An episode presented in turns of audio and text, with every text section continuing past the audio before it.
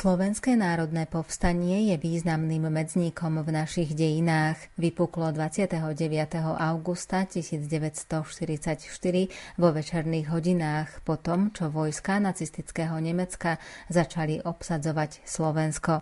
O dejinných udalostiach spred 77 rokov budeme hovoriť s riaditeľkou gymnázia Andreja Sládkoviča v Banskej Bystrici, doktorkou filozofie Ivetou Onuškovou. Nerušené počúvanie vám želajú Diana Rauchová, Pavol Horňák a Andrea Čelková. Ticho nozie, rosa pada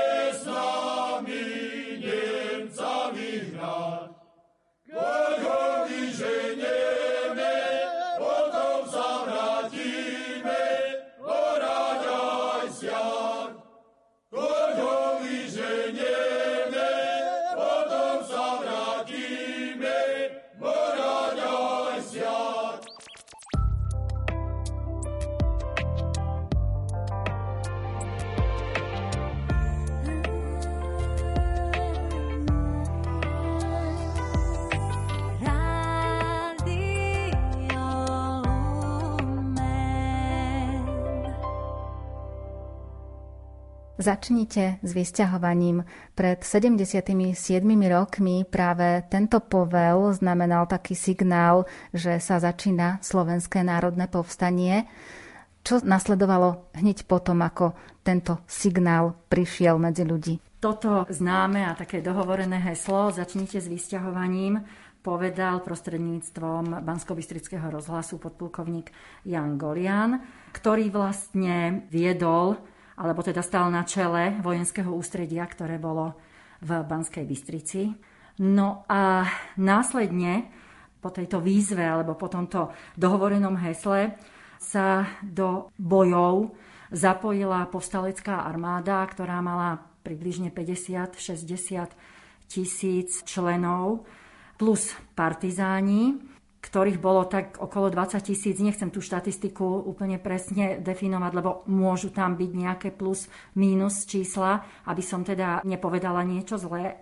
Ale podstatné bolo, že povstanie začalo v tzv. nevýhodnom variante. Čiže predpokladalo sa, ja viem, že idem trošička pred to heslo, ale musím túto jednu informáciu povedať, predpokladalo sa, alebo tá lepšia verzia, alebo vízia realizácie povstania celonárodného proti nemeckého bola, že by prebehlo v súčinnosti so vstupom Červenej armády na územie Slovenska, že by teda bolo súčasťou už aj toho oslobodzovacieho procesu.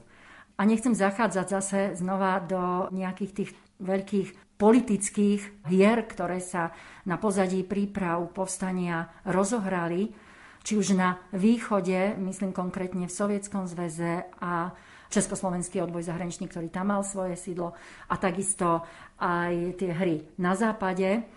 Ale rozhodne to bol nevýhodný variant a napriek tomu, že tá nemecká sila, ktorej sa povstalci postavili z očí v oči, bola o niekoľko tisíc nižšia, Štatistiky hovoria, že približne 35-40 tisíc bolo nemeckých vojakov, tak na rozdiel od nich bola Slovenská postalecká armáda slabšie vyzbrojená, nebola tak takticky pripravená, takže ten predpoklad úspechu bol nižší práve z tohto dôvodu. Ale zase treba povedať, a ja som učiteľ dejepisu, nie som historik, Takže to hodnotenie komplexné nechávam naozaj na odborníkov v tomto smere. A ja ale sa prihováram prostredníctvom histórie študentom, ktorých učím.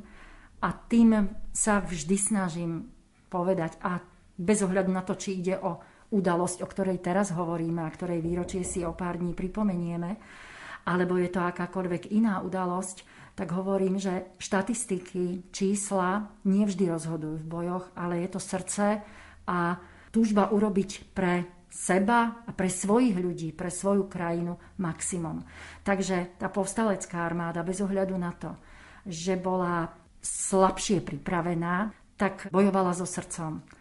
A vedela, že toto je možno nie posledná, ale jedna z tých dôležitých šancí, ako ukázať, sebe, svojmu národu, ale aj Európe minimálne, na strane koho stojí Slovensko, slovenskí ľudia. Takže začali naozaj ťažké boje, ktoré sa sústredili najmä v strede Slovenska. A zo začiatku, aj keď som teda začala tým, že Nemci boli síce menej početní, ale lepšie vyzbrojení možno aj lepšie pripravení, tak tie úspechy boli aj na tej našej slovenskej strane. Takže začalo vlastne Slovenské národné povstanie, tak bola pomenovaná táto udalosť, od 29. augusta. A po takých vnútorných sporoch medzi vojenským ústredím a Slovenskou národnou radou vlastne do čela povstania sa postavila Slovenská národná rada, ktorá vlastne organizovala celý ten proces boja. No a na oslobodených územiach na strednom Slovensku vznikali nevolené revolučné národné výbory, ktoré vlastne začali riadiť to oslobodené územie a organizovať život. Takže bola na druhej strane aj obrovská eufória, ktorá sa dostala aj mimo hraníc Slovenska, ale dostala sa samozrejme do Bratislavy, kde stále sídlila slovenská vláda, ktorá v tomto čase už mala nahnuté pretože nemecká strana jednoznačne dala najavo, že nedokázala slovenská vláda ustrážiť to participovanie Slovenska na bojoch po boku Nemecka. Na druhej strane ale Európa si uvedomila alebo videla, spojenci videli, že politické ambície slovenskej vlády a politický systém na Slovensku je jedna vec, ale názory ľudí, ich túžby a ich predstavy tej budúcnosti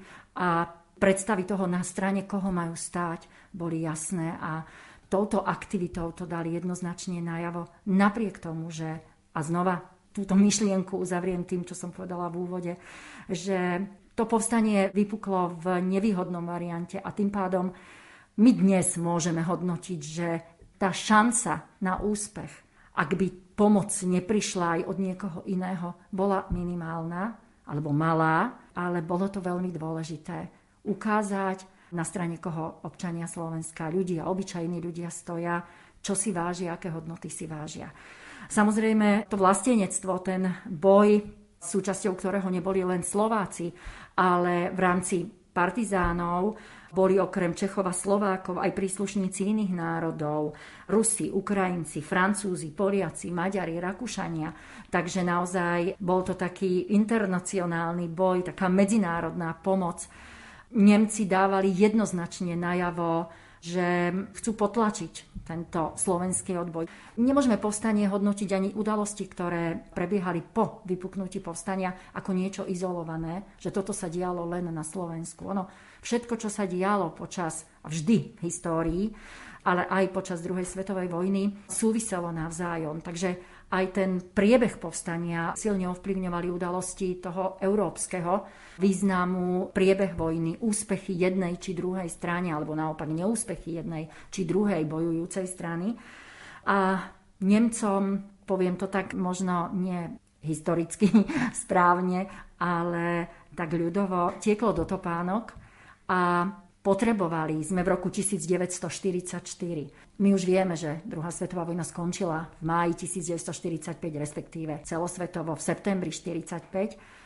Ale už aj vtedy bolo viac menej jasné, že ťahajú za kratší koniec a pre Nemcov bolo dôležité udržať si na svojej strane aspoň to, čo im ešte zostalo. A Slovensko, slovenský štát, alebo Slovenská republika správne povedané, takú pozíciu mala hrať. Takže snažili sa urobiť všetko preto, aby toto celonárodné povstanie potlačili, zastavili. No a práve preto teda prebiehali na území najmä teda stredného Slovenska, severu stredného Slovenska, veľmi ťažké boje v pohorí Malá Fatra, pri Priekope, Hronskej Dúprave, v Rajeckej doline či pri Telgárte. A aj tieto represálie zo strany Nemecka či už sa týkali priamo konfliktov s vojakmi povstaleckej armády, alebo, a to bolo to najhoršie, že sa tie represálie Nemecka dotýkali civilného obyvateľstva.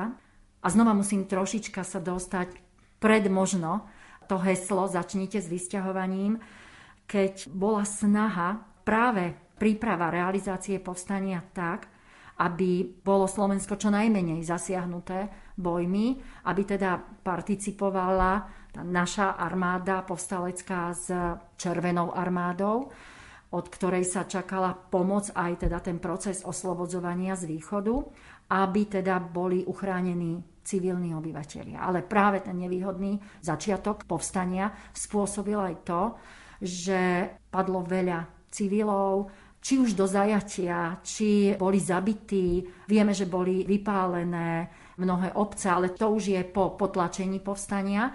Ale napriek tomu, teda aby som bola v tom takom tom rozmedzi od 29. augusta približne do konca októbra, do toho 27. októbra, kedy povstanie bolo potlačené, tak e, Nemci sa naozaj pripravovali nielen na potlačenie povstania, ale aj na to, aby dali jednoznačne Slovensku, slovenským ľuďom, slovenskej vláde najavo, že takto s nimi, s Nemcami, s ich partnermi nemôžu spolupracovať. A po potlačení povstania zvýšili ešte tú represiu a, a takú tú pomstu vo vzťahu najmä k civilným obyvateľom. Lebo partizáni odišli dohovor od toho 27. oktobra, začína, mení sa to povstanie celonárodné na partizánsku vojnu, čiže boj ako taký nezastal, ale to centrum povstania v okolí Banskej Bystrice sa postupne dostávalo do nemeckých rúk aj každý, kto sa troška zaujíma o históriu, vie, a možno aj bansko bystričan že práve tu na Bansko-Bystrickom námestí prezident Slovenskej republiky Jozef Tiso vyznamenával nemeckých vojakov, ktorí oslobodzovali Slovensko od partizánov a od Slovákov. Takže naozaj taká až schizofrenická situácia nastala, ale boj na Slovensku neprestal, hoci sa zmenil do tej podoby partizánskej vojny. A to bola teda už tá etapa po 27. oktobri.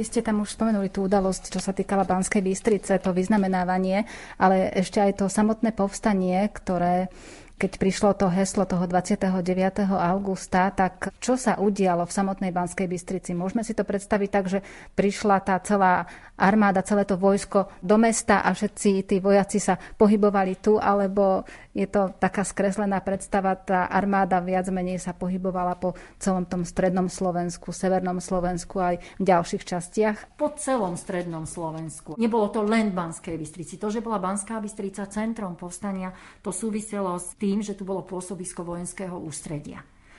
Ale Samotné boje neprebiehali len v Banskej Bystrici a v tesnom okolí, ale na celom strednom Slovensku. Takže vojsko bolo aj partizánske hnutie, alebo partizáni, partizánske oddiely boli roztrúsené po Slovensku, nie len po strednom Slovensku, ale teda ak sa bavíme práve o tejto udalosti, tak aj po strednom Slovensku. A práve to roztrúsenie bolo veľmi dôležité, aby neboli odhalení a aby mohli tú svoju činnosť, ktorú prišli vykonávať ešte pred vypuknutím povstania, vlastne od toho približne roku 1942, aby tá činnosť diverzná, taká záškodnícka voči nemeckej strane bola účinná. Takže bolo zasiahnuté celé to stredné Slovensko. Keď sa pozrieme na tú samotnú prípravu tejto udalosti, tohto povstania, tak vieme aj z histórie, aj od historikov, že boli tam plány, že nebol len jeden, ale že ich bolo viacero, že aká bola taká predstava, že akým spôsobom by sa malo zrealizovať. Ja som to už naznačila vlastne v rámci toho charakterizovania situácie od 29. augusta. Ale áno, samotné Slovenské národné povstanie bolo už len vyústenie tých všetkých predchádzajúcich aktivít, ktoré sa pripravovali nielen na území Slovenska, ale aj mimo územia Slovenska. Čiže ak my máme naozaj tak, nechcem povedať, že v skratke, ale čo najstručnejšie zhrnúť tú situáciu pred vypuknutím povstania, tak sa musíme dostať až niekde možno tak faktograficky k Mnichovskému diktátu, k rozpadu Československej republiky, k odchodu politikov bývalého Československa do exilu. Ten odchod bol na také dve strany a súvisel istým spôsobom už s politickým a ideologickým vlastne razením tých jednotlivých politikov. Takže čas československých politikov bývalého Československa po Mníchove a Následne teda po rozpade Československa odchádza najprv do Paríža a potom do Londýna, keď teda Francúzsko bolo obsadené Nemeckom a vzniká tzv. exilové londýnske vedenie, na čele ktorého stál bývalý prezident Československa, vlastne aj exilový prezident Československa, doktor Edvard Beneš. Súčasťou tej exilovej časti vlády v Londýne boli českí i slovenskí politici. Znova k tomu londýnskému len veľmi v skratke, hoci ideologicky možno to boli politici, ktorí boli, nechcem povedať, že prozápadne orientovaní, ale teda nevideli nejaké svoje vízie spolupráce krajiny len s nejakou krajinou a treba nie len so Sovietským zväzom, takže možno im bolo bližšie takéto demokratické usporiadanie štátu, či už vo Francúzsku alebo vo Veľkej Británii. Ale medzi tými politikmi napriek tomu, že teda toto mali spoločné, boli Česi a Slováci a tam sa rozchádzali možno zo začiatku v tom, ako bude vyzerať ten povojnový štát, či teda sa vrátime k nejakému Československu? A tu by sme znova našli informácie, alebo tu by sme znova našli dôvody, prečo to rozdelenie, alebo prečo k tomu rozdeleniu došlo. Pretože ten medzivojnový vývoj Československa nie úplne možno realizoval to, čo deklarovali politici pred jeho vznikom. Takže tí českí a slovenskí politici sa tom Londýne trošička rozlišovali v tom, že aké bude usporiadanie Slovenska v tom štáte, do akej miery autonómia alebo nejaká miera takej suverenity. No, potom k akému si takému spojeniu alebo eliminácii tých najmä slovenských politikov, ktorí mali také tie autonomistické predstavy, došlo po momente, keď slovenská vláda sa zapojila po boku Nemecka do ťaženia proti Polsku a proti Sovietskému zväzu.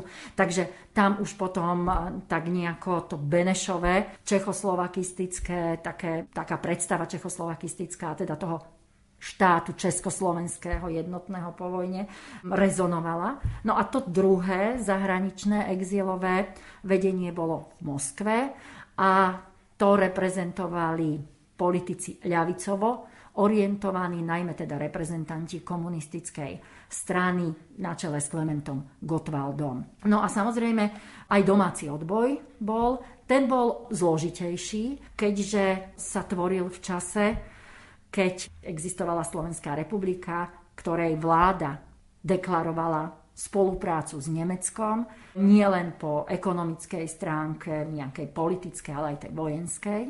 Takže veľmi ťažko domáci odboj mohol prezentovať nejaké svoje, či už úsilie obnovy Československa, alebo prípravy na boj proti Nemecku ktorý vyústil následne do Slovenského národného povstania. Čiže toto bolo také zložité na tom domácom odboji a o to bol domáci odboj, mal stiažené podmienky. A potom takisto, ako pri tom zahraničnom odboji, nebol jednotný domáci odboj a znova súviselo to s takým ideologickým nejakým pohľadom, s tou takou budúcnosťou možno Československa a aj ľavicové a ultraľavicové názory a naopak také tie demokratické názory. Takže ten domáci odboj bol rozdelený tiež na občiansky. Ten občiansky tvorili, takými lídrami boli bývalí agrárnici Letrich, Josko a Jan Ursíny. A potom to bol komunistický odboj a ten reprezentovalo niekoľko ilegálnych výborov komunistickej strany. Ak sa priblížime k Slovenskému národnému povstaniu, tak to bol piatý ilegálny ústredný výbor komunistickej strany Slovenska na čele s Gustavom Husákom, Lacom Novomestským a Karolom Šmitkem. No, samozrejme, nie je dobré, keď či už ten zahraničný odboj alebo ten domáci odboj boli takto rozdelení, či už ideologicky, alebo nejaká tá predstava toho budúceho štátu. Oni sami si to uvedomovali a sami si uvedomili, že síce majú rozdielne predstavy o možno budúcnosti, možno o nejakom tom smerovaní štátu, nielen o charakteri štátu, ale aj smerovaní zahranično-politickom, ale uvedomili si, ale prešla určitá doba, pokiaľ k tomuto uvedomeniu dospeli, že to, čo ich v tej chvíli, v ktorej sa nachádzajú, spája je spoločný boj proti Nemecku za oslobodenie Československa, bývalého teda, rozbitého Československa. No a toto rozhodlo o ich postupnom spájaní a že teda dali navrh to, čo bolo v tej chvíli najdôležitejšie a to je boj, spoločný boj.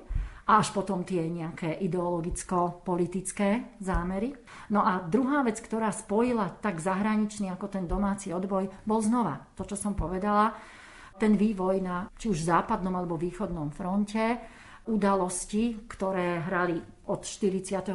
roku alebo od prelomu rokov 42-43 v prospech Sovietskeho zväzu, a teda spojencov a Červenej armády a súčasne udalosti, ktoré jednoznačne ukázali, že slovenská vláda nemá problém sa zapojiť do ťaženia voči Polsku, voči Sovietskému zväzu. Dokonca boli iniciatívni politici na Slovensku v rámci slovenskej vlády, ktorí iniciovali vypovedanie vojny Spojeným štátom, Veľkej Británii, len k tomu tak oficiálne nedošlo.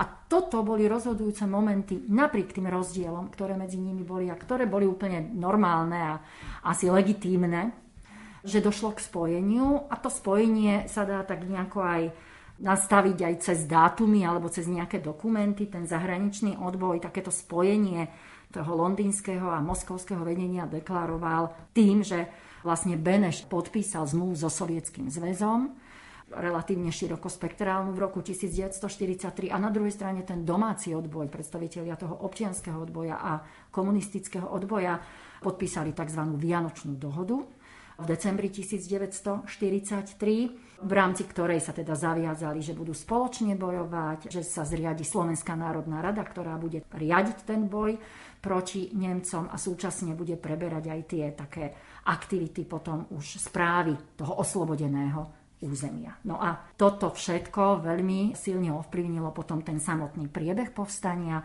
a príprava tých niekoľkých variantov povstania.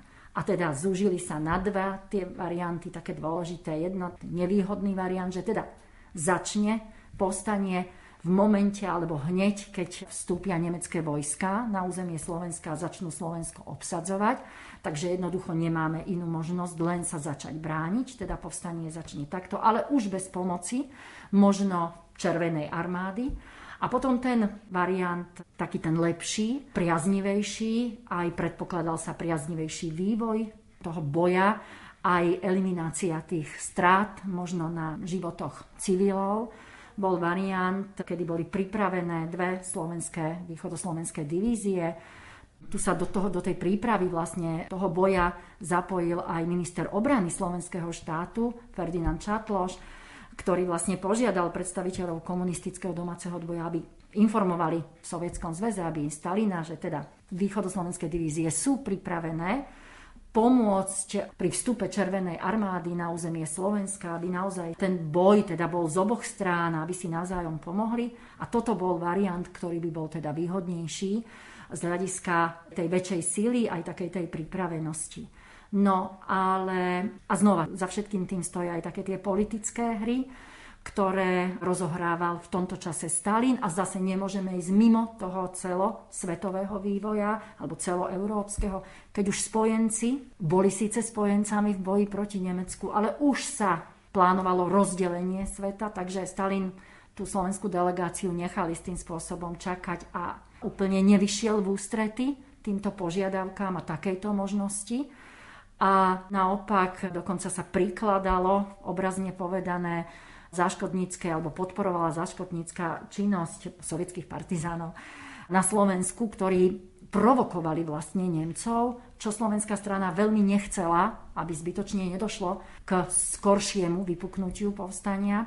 No ale bohužiaľ nestalo sa. Takýmto bodkou za to záškodníckou činnosťou bolo vyvraždenie 32 členej nemeckej delegácie, ktorá strávila istý čas v Martine v kasárniach a vtedy nemecký minister Rudin jednoducho Tisovi oznámil, že Slovensko nedokáže sa správať tak, ako by sa malo a že musia teda oni zasiahnuť. No a teda vstup nemeckých vojsk spôsobil, že Golian vydal heslo alebo vyhlasil to heslo začnite s vysťahovaním. Teda je čas, aby sme ukázali, že tu Nemcov nechceme. Bohužiaľ, ten čas prichádza v nevýhodnom variante.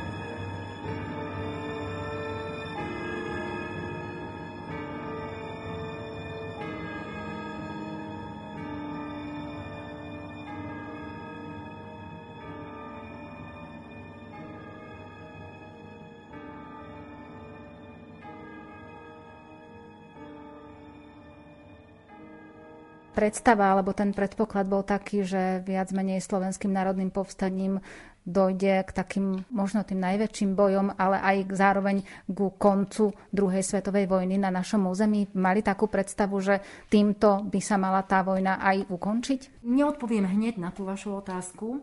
Poviem, čo si ešte predtým. To, že sme boli satelitom Nemecka, to je taká fráza, ktorú poznajú aj študenti, aj vedia ju aj vysvetliť. To je pravda. Súčasťou toho ale bolo, že front ako taký cez územie Slovenska neprechádzal. Zúčastňovali sa divízie slovenských vojakov na, už som spomínala, či už na napadnutí Polska, alebo teda boli pri napadnutí Sovietskeho zväzu, ale Slovensko ako také bolo uchránené, na rozdiel od iných častí Európy. Takže možno s prípravou povstania sa nerozmýšľalo o tom, že skončí vojna, ale očakávalo sa na druhej strane a Očakávali to nie len Slováci, ale očakávalo to a znova tie udalosti na Slovensku nešli mimo udalosti celej Európy. Čiže napriek rozohratému, zákulisnému tomu takému mocenskému boju spojencov o to, ako to bude po vojne vyzerať, stále bolo veľmi dôležité skoncovať s vojnou, ukončiť vojnu, poraziť Nemecko.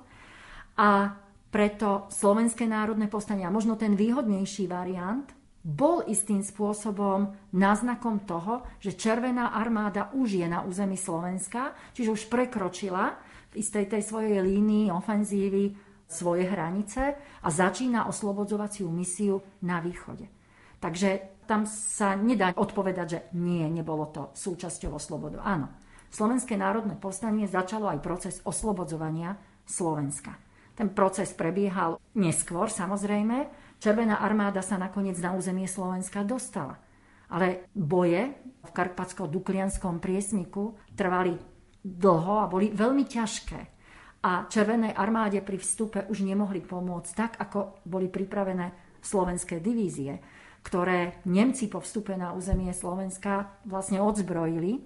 Takže prechod na územie Československa alebo na územie Slovenska bol veľmi náročný. Karpatsko-Duklianská operácia trvala niekoľko týždňov, priniesla tisícky obetí a hoci prvou oslobodenou obcov na území Slovenska bol Kalinov, na východe niekedy v septembri 1944, ale Karpatsko-Duklianská operácia skončila, alebo teda vyústila až 6. októbra 1944, teda ten prechod Červenej armády. A môžeme povedať, že naozaj tým vstupom Červenej armády na územie Slovenska začína oslobodzovanie Slovenska Červenou armádou a aj vojskami rumunskej armády. Zo severu a z juhu. Tá línia bola teda z dvoch smerov oslobodzovania a oslobodzovanie vlastne trvalo až do apríla, respektíve začiatku mája 1945. Postupne tie posledné boje prebiehali na severe Kisuce, Čace, Žiliny. Napriek tomu, že už v Bratislave 4. apríla bola oslobodená, opúšťa Bratislavu slovenská vláda, Banská Bystrica vlastne v marci, 26. marca. Ale tie konečné boje na Slovensku končia dá sa povedať definitívne s ukončovaním vojny v celej Európe. Takže áno, mhm. Slovenské národné povstanie bolo súčasťou alebo začiatkom aj oslobodzovania Slovenska. Na Slovenské národné povstanie sú také rozličné názory. Niektorí túto udalosť vnímajú pozitívne, niektorí negatívne. Určite všetko, ako aj v živote, má svoje pozitívne a negatívne stránky ale čo sa týka tých negatív, tak môže to súvisieť aj s tým, že práve po tom slovenskom národnom povstaní sa začali také väčšie tie represálie na našom území, keď, ako ste už aj naznačili, aj spomenuli, Nemci začali ukazovať tú svoju silu na tom civilnom obyvateľstve. Tam sa môže odzrkadľovať aj to negatívne vnímanie celého slovenského národného povstania? Áno, v podstate hodnotiť nejakú historickú udalosť môžeme čo najlepšie s odstupom času. Na druhej strane nemáme tých priamých účastníkov, takže to je zase handicap. Ale možno sa vieme objektívnejšie pozrieť, poznáme veľa informácií. Bez ohľadu ale na tieto okolnosti, ktoré si my nemôžeme vybrať, keď hodnotíme nejakú udalosť, lebo buď žijeme, sme súčasťou tej udalosti, alebo teda nie sme súčasťou, tak čím menej obetí má akýkoľvek boj, a čím menej obetí v rámci civilného obyvateľstva má akýkoľvek boj, bitka, tak je to lepšie. A znova poviem to, čo ja hovorím žiakom. Preto aj nerada im hovorím štatistiky nejaké, lebo budú využívať rôzne zdroje, alebo aj ja využívam rôzne zdroje a tie štatistiky počtu padlých sú rozdielne, aj keď teda tie čísla sú tak vysoké, že tie rozdiely sú možno nie až také podstatné, ale podstatné je, že zomierajú ľudia. A ja vždy žiakom poviem, že aj jeden človek, ak by zomrel pre ideológiu niekoho alebo pre výmysel niekoho, a zomrel by preto, že jednoducho bol na nesprávnej strane alebo ho niekto z niečoho obvinil, aj to je tragédia. Takže, ak sa vrátim k tej vašej otázke, represálie boli silné. Krátky čas síce, lebo vojna trvala od 39. roku, takže ak v rámci toho kontextu celého si povieme tie udalosti po potlačení povstania, tak to bolo niekoľko mesiacov. Ale tých niekoľko mesiacov prinieslo veľa obetí na Malom Slovensku. Boli vypálené celé obce, Kľak, Ostrý Grúň, Kalištie, Tokajík, Vápenka v Nemeckej. Súčasťou toho procesu boli ešte stále do januára 45 vlastne deportácie. A nie len už židovského obyvateľstva. Takže tých nie vojakov, tých nie partizánov zomrelo veľa. Alebo boli poznačené rodiny, tým, že otcovia sa nevrátili, synovia sa nevrátili. V podstate deti sa nevracali. Takže z tohto pohľadu naozaj je hodnotené povstanie, respektíve najmä tá partizánska časť, tá partizánska vojna, ako niečo, čo nebolo dobré. A čo aj niektorí spisovatelia nejakým spôsobom preniesli do svojich literárnych diel a veľmi pekne vykreslili ani nie tak to, že je to zlé, že povstanie sa zle zrealizovalo, ale je smutné, že zomierali obyčajní ľudia len preto, že treba spomáhali partizánom, len preto, že žili v dedine, ktorú sa rozhodli Nemci vypáliť, len preto, že v blízkosti dediny v horách niekde nad dedinou sídlil partizánsky oddiel a Nemci si okamžite vyložili, že celá tá dedina bola nápomocná, čo aj bola. Ano. Takže tá pomsta bola veľká a bola nespravodlivá. Takže z tohto dôvodu, alebo z tohto pohľadu musíme o tom hovoriť a musíme to objektívne priznať. Ale zase na druhej strane, to bola, ako som v úvode, kde si povedala, jedna možnosť posledných šancí, ako prezentovať to naše cítenie. A zrejme pri tom boji, pri tom vstupe aj do toho nie úplne ideálneho variantu sa nerozmýšľalo o tom, že budú obete na civiloch, ale rozmýšľalo sa o tom, že my takto zmýšľame. Toto je naša predstava. My tu nechceme niekoho, kto nám uberá práva, kto uberá práva ľuďom podľa viery, podľa farby pleti. My jednoducho si chceme vládnuť na našom území sami a dodržiavať určité demokratické zásady. Takže z tohto pohľadu toto vystúpenie bolo veľmi potrebné. A istým spôsobom aj predurčilo postavenie Slovenska po vojne. Pretože istým spôsobom štát ako taký, Slovenská republika ako taká, bola spojencom Nemecka. A keďže Nemecko prehralo, tak spojenci boli tiež tí porazení. Ale tým, že slovenskí občania, obyčajní ľudia, nielen tí politici, ukázali to svoje srdce a to svoje zmýšľanie, tak aj to hodnotenie Slovenska, aj celé to povojnové zaraďovanie Slovenska bolo ovplyvnené týmto rozhodnutím ľudí a týmto bojom. Takže nedá sa hodnotiť povstanie len z jedného zorného uhla. Nebolo dobré, keď sme ho tak z ideologického takého tlaku museli možno hodnotiť. Je dôležité povedať všetky tie okolnosti, ktoré boli, ale je dôležité povedať aj, že bolo potrebné. Aj keď teda prinieslo veľa obetí a my dnes o tých obetiach hovoríme, asi si to naplno až tak neuvedomujeme, lebo sme neboli súčasťou toho diania. Sme súčasťou iného diania, ale musím povedať, že a znova poviem o našich žiakoch, ak môžem povedať, keď sa dostávame do takéhoto bodu hodnotenia, tak spomíname aj niektorých konkrétnych ľudí a tých účastníkov povstania už je minimálne. A jedným z nich je, mám pocit, že 93-ročný pán Vladimír Strmen z Banskej Bystrice. A keď spomínam žiakom, aj teda konkrétnych hrdinov, tak spomínam aj jeho. A, a vtedy si uvedomujeme tú úctu, tú takú pokoru tých ľudí a to asi ako rozmýšľali oni v čase, keď povstanie prebiehalo, na čo mysleli a čo bolo pre nich to prioritné.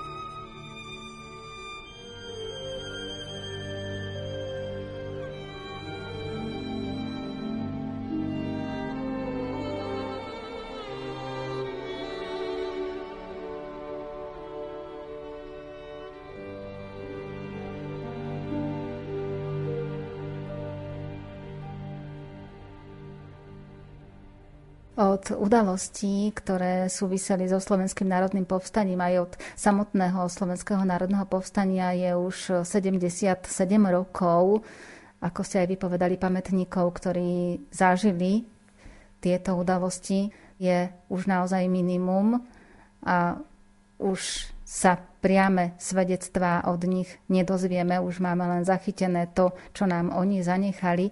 Napriek tomu ale ani súčasná mladá generácia, alebo aj tí triciatnici, štyriciatnici a aj tí starší nesmieme nikdy zabúdať na to, čo sa stalo pred tými 77 rokmi. Máte pravdu. A ja už len obrátim to vaše tvrdenie ako odpoveď. Nesmieme zabúdať. Pretože platí staré známe, že máme sa poučiť z histórie. Aj keď tak troška s úsmevom poviem, že sme nepoučiteľní, pretože možno z niečoho sa poučíme a niečo iné urobíme nie tak, ako by sme mali.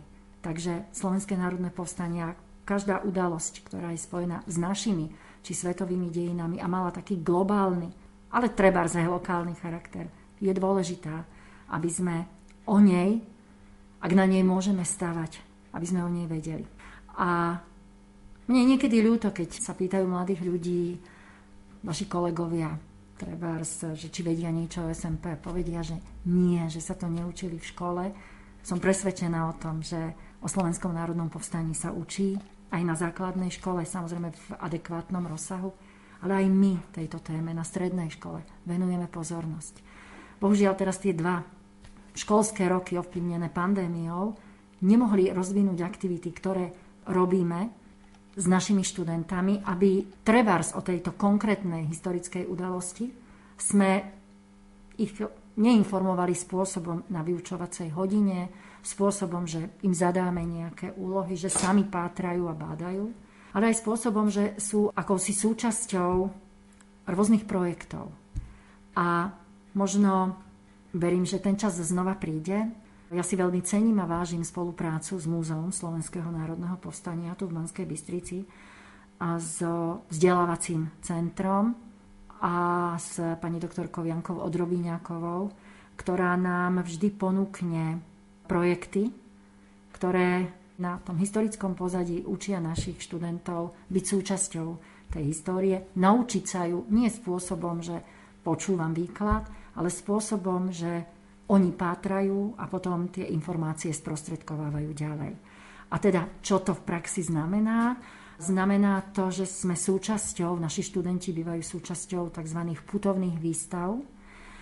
Putovná výstava znamená, že školy, ktoré sú do projektu zapojené, tak tú výstavu majú nainštalovanú v škole, v priestore, kde môžu, ktorý môžu navštevovať iní študenti. U nás to býva vo foaje školy a vlastne naši študenti sa stávajú lektormi tej výstavy. Konkrétne sme mali, väčšinou sú to výstavy alebo väčšinou sú to projekty, ktoré sa týkajú tém spojených s druhou svetovou vojnou, čiže v rámci toho aj Slovenské národné povstanie. A tí naši študenti musia najprv prejsť takou školiacou etapou, potom takou študijnou etapou a potom sa stávajú oni lektormi tých informácií a sprostredkovávajú dianie spojené s danou historickou udalosťou svojim spolužiakom. Takže súčasťou vlastne potom návštevy tej putovnej výstavy sú všetci študenti našej školy po triedach, po ročníkoch v rámci hodín diepisu alebo dobrovoľne a ponúkame to aj základným školám. Takže aj takýmto spôsobom sa snažíme stále oživovať to, čo je súčasťou nás, našej histórie a o čom máme vedieť, nemusíme vedieť štatistiky, možno ani nie všetky dátumy, ale mali by sme vedieť, že to, čo máme a to, čo by sme chceli mať, nie vždy sa rodilo ľahko.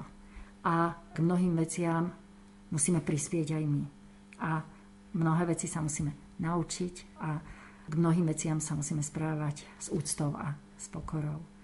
Takže ten 29. august 2021 nech je nielen nedeľou, dňom pred pár dní pred začiatkom školského roka, ale nech je pripomienkou aj týchto udalostí, ktoré výrazne rozhýbali naše dejiny.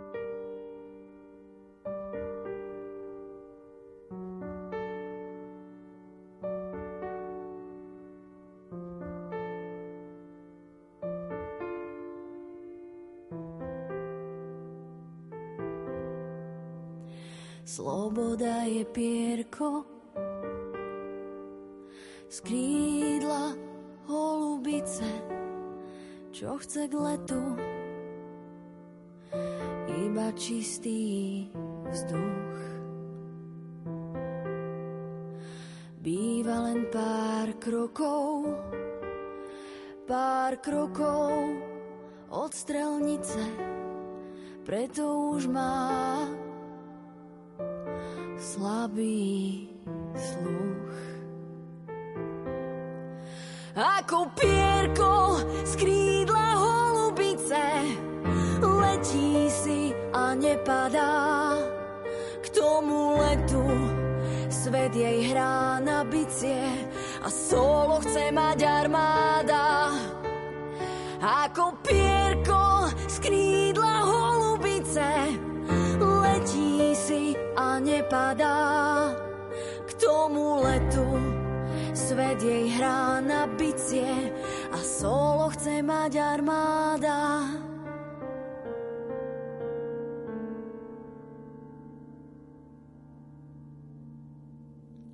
Sloboda je pierko z krídla holubice. 29. august 1944 znamenal pre Slovensko a jeho obyvateľov veľmi veľa. Priniesol mnoho utrpenia, no zároveň bol nádejou v lepšiu budúcnosť. O dejinných udalostiach spred 77 rokov sme sa rozprávali s riaditeľkou gymnázia Andreja Sládkoviča v Banskej Bystrici, doktorkou filozofie Ivetou Onuškovou. Za pozornosť vám ďakujú Diana Rauchová, Pavol Horňák, a Andrea Čelková.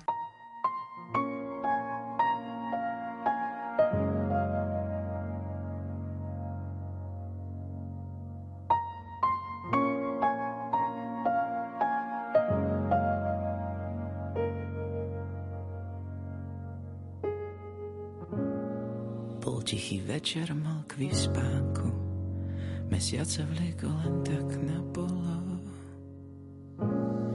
noci som spieval vítanku, tak toto ešte nikdy nebolo. Nebesá boli dnes také jasné ako kedysi, keď sa v nich strácali z dohľadu holubí a opisy lásky, černo-biele obrázky,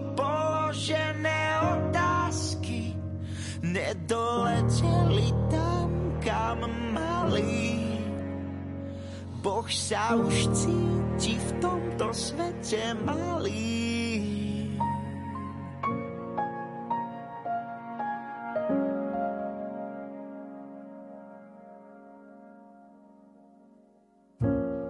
Tak ticho bolo, ako v chráme, tak ticho ešte nikdy nebolo. Len o tom nepovedzte mojej mame, ak pôjdu okolo.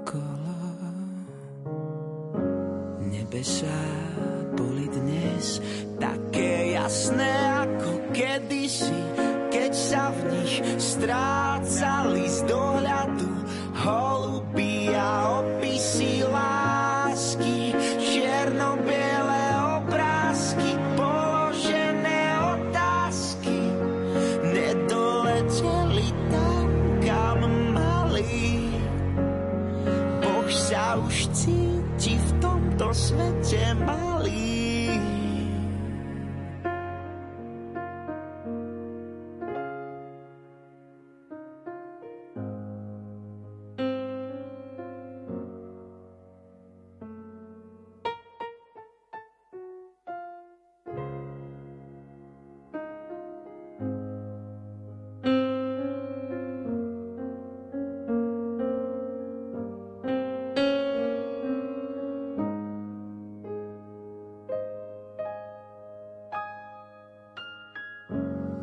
Nebesá boli dnes také jasné ako kedysi, keď sa v nich strácali z dohľadu holubí a opisy lásky, čier černo-biele obrázky, položené otázky, nedoleteli tam, kam mali. Boh sa už cíti v tomto svete